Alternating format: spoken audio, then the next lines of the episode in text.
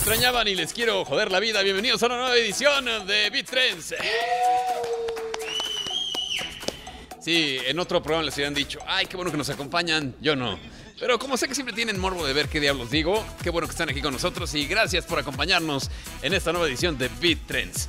Oigan, ¿alguien se acuerda de Bruce Willis? Bruce Willis. Exacto, Armageddon, ahora es que se puso tan de moda con el asunto de la misión esta espacial para desviar un asteroide. Bueno, Bruce Willis, eh, Armageddon, Bruce Willis, este, Arma Mortal, ¿no? Eh, Bruce Willis, Sexto Sentido. I see dead people. bueno, pues Bruce Willis es noticia. Y lo fue hace más o menos un par de meses cuando anunciaba que debido a una enfermedad neuronal degenerativa dejaba la actuación. Y muchos nos pusimos muy tristes porque dijimos, ya no volveremos a ver a Will Smith en películas o en series de televisión.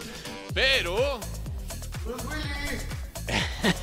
Resulta que sí lo volveremos a ver otra vez en películas y en series de televisión. ¿Y cómo se logra esto? Gracias a que Bruce Willis está sentando un precedente en la industria del cine porque acaba de vender sus derechos de imagen y de voz a una empresa de deepfake. Ah, es correcto, uno dice, ¿y qué diablos es eso? Bueno, las empresas de deepfake eh, han ido mejorando sus eh, eh, pues, procesos para traernos a gente a la que pensamos que no volveríamos a ver en la vida porque está muerta o porque ya envejeció y traerlos de regreso en nuevas películas y series con, digamos que aspectos de su pasado. Basta recordar, por ejemplo, a Luke Skywalker, Mark Hamill, en la serie de Mandalorian bueno, eso es lo que hace la tecnología básicamente del deepfake. Eh, lo que hacen es retratar, capturar el rostro de una persona, buscar a una persona físicamente parecida a esa que capturaron, poner o sobreponer el rostro y luego modificarlo para que quede perfecto y entonces ya, eh, no sé, mi rostro podría estar en el cuerpo de Chris, por ejemplo. Eh, sería una buena combinación. No, sé, pues, igual sale un galanazo y de aquí al estrellato.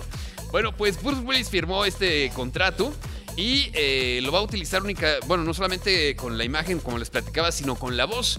Porque también eh, ahora ya es posible traer voces de regreso que se supone que ya no íbamos a escuchar. De hecho, eh, el actor que hace la voz de Darth Vader, James Earl Jones, hace unos días también anunciaba que se retiraba, pero que ya había dejado firmado un convenio, un contrato con Disney y con Lucasfilm para que utilizaran su voz cuando ellos quisieran, en el momento que quisieran, para lo que quisieran con respecto a Darth Vader, incluso estando muerto. Entonces, yo lo único que digo es, qué triste que la tecnología de deepfake aparezca hasta este momento. Y no hace unos años cuando todavía teníamos a Pedro, a Pablo y a Paco de la risa en vacaciones. ¿Se imaginan? La parte número 8, la parte número 10, este, la risa en vacaciones en la luna, no sé, tantas cosas que... Los hijos de la risa en vacaciones. Exacto, exacto. Pero bueno. Es correcto, es correcto. Porque hay que decirlo, el, el deepfake funciona eh, y es mucho más fácil cuando la persona todavía está viva. Cuando la persona ya murió es muy complicado recrear eh, el rostro de la persona y bueno, de la voz ni hablar, ¿no? Porque ya es muy, muy difícil, aunque existan archivos de voz de esa persona. ¿Con quién? Con Cantinflas. ¿Con Cantinflas? Ah, es cierto, sí, cierto, sí lo vi. Y acaban de hacerlo con José José, con el... el... Eh, ¿Cómo se llama esto? El holograma 3D más chafa que he visto en mi vida. Así, pero el más chafa que he visto en mi vida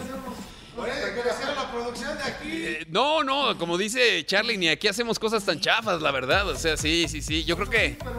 Sí, no, no tanto, la verdad. Si José José lo ve, se vuelve a morir otra vez. Le dan tres infartos. Pero bueno, pues felicidades por Bruce Willis. Yo creo que lo podremos ver otra vez.